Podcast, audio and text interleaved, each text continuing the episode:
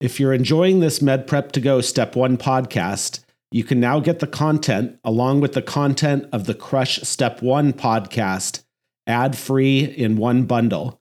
Just go to medprep2go.com and find our new subscription podcast called Med Prep to Go Step 1 Bundle.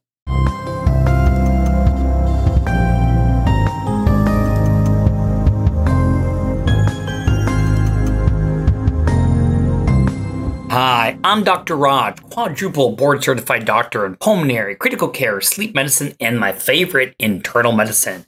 And I have been teaching USMLE steps one, two, and three for the last 20 years.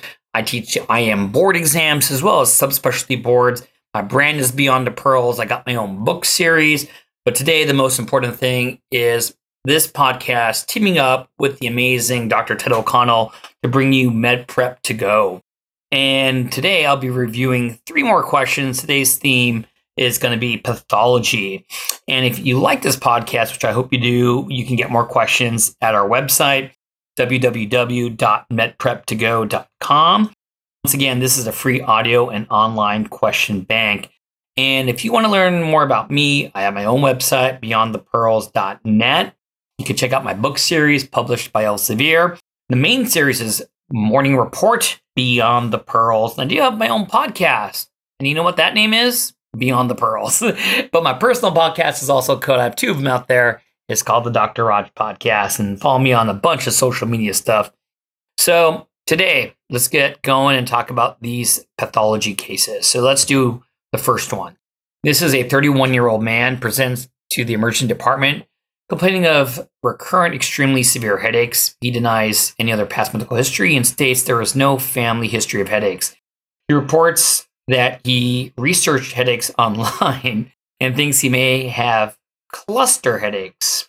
Which of the descriptions are most consistent with a cluster headache? So I gotta tell you, this has to be classic step one here. I already have some buzzwords in my mind, so let's read the answer choices together. Is it A, extreme facial pain that is very brief and is often triggered by light touch to the face? Is it B, headache that is bilateral, dull, non pulsating, in a band like shape distribution on the forehead and triggered by stress? Is it C, a headache that is preceded by aura and includes photophobia and phonophobia? Is it D, headache that's consistently relieved by non steroidal anti inflammatory drugs? Or is it E, a headache that is unilateral, recurs multiple times per day for stretches of weeks? And I'm going to say this, even months, and wakes up the patient sometimes at night from sleep? Well, the answer is going to be it's going to be E for sure. That was the classic example there. So, headache that is unilateral reoccurs multiple times per day for a stretch for weeks, and I even said, you know, up to a month sometimes, and wakes the patient up from sleep. It can uh, is classic for cluster headaches. Cluster headaches are often unilateral, reoccur multiple times during the day for durations of a few weeks, extremely painful, can wake up from sleep, and is more common in men than women. Oxygen therapy is the hallmark of treatment. Triptans, such as sumatriptan, are also effective in treating cluster headaches. Answer A describes classic trigeminal neuralgia. Answer B describes a tension headache.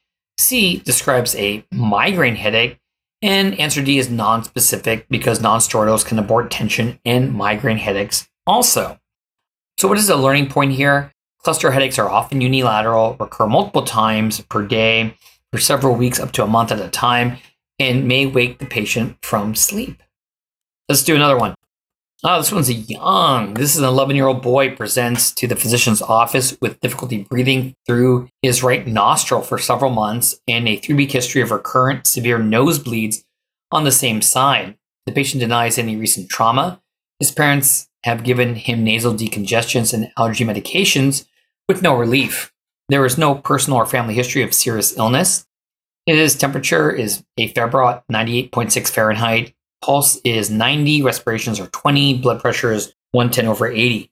On physical exam of the nose, uh, it reveals septal deviation to the left and a pink, ooh, lobulated mass in the right nasal cavity that is actively bleeding. Uh, the remainder of the exam shows no abnormalities, which of the following is the most likely diagnosis? Is this going to be A, an AV malformation? Is this going to be B, a foreign body? Is it C, juvenile nasopharyngeal angiofibroma? D, a nasal hematoma, E, nasal steroid overuse. So the answer is C, juvenile nasopharyngeal angiofibroma, otherwise known as JNA, typically presents with difficulty breathing through the nose and epistaxis, though rhinorrhea may also occur. More advanced cases may present with headache, blindness, hearing problems, or speech problems. It is seen as a large, friable pink nasal mass that often causes obstruction of the nasal passages and septal deviation. These tumors are benign but are often rapidly expanding, invasive, and tend to bleed very easily. They are found exclusively in males and most typically occur between the ages of 10 and 20. Diagnosis is confirmed with a CT scan or MRI showing a nasal mass arising from the roof of the nasal pharynx. Local involvement of the nasal cavity and paranasal sinuses may be extensive, with occasional invasion of the skull base. The other answer choices may cause epistaxis, but the history and examination findings are most consistent with juvenile nasopharyngeal angiofibroma. So, what are learning points here? Juvenile nasopharyngeal angiofibroma typically presents with nasal obstruction and epistaxis and is seen as a pink friable nasal mass on physical exam. These tumors are benign, but local involvement as well as invasion of other structures can be seen. So let's do one more. We have a seven year old boy is brought into the clinic by his parents who are concerned about his academic performance. They state he is occasionally in trouble for not paying attention in class and has received numerous detentions for being, quote, off task, end quote. The patients say he's generally well behaved at home, although he does sometimes take a long time to complete his homework assignments because he's very meticulous and checks his work multiple times to make sure it is correct. Birth history and past medical history are unremarkable. During the office visit, the patient is well behaved in the exam room and sits in the corner coloring. Occasionally, he stares into space for 8 to 10 seconds, making a slight smacking motion with his lips. Which of the following would be the best treatment for the condition that is most likely affecting this patient? Is it A, carbamazepine, B, clonidine, C, cognitive behavioral therapy, D, ethosuximide, E, methylphenidate? Ritalin. I'm going to tell you, it's not going to be Ritalin.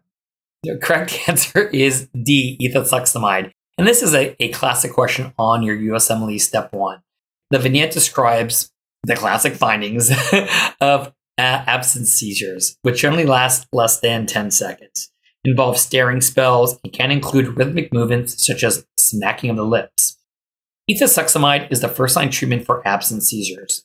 Valproic acid is another common treatment that is generally second line, and absence seizures in ADHD are often confused. However, this patient does not show any signs of hyperactivity and no signs of inattentive other than the staring spells.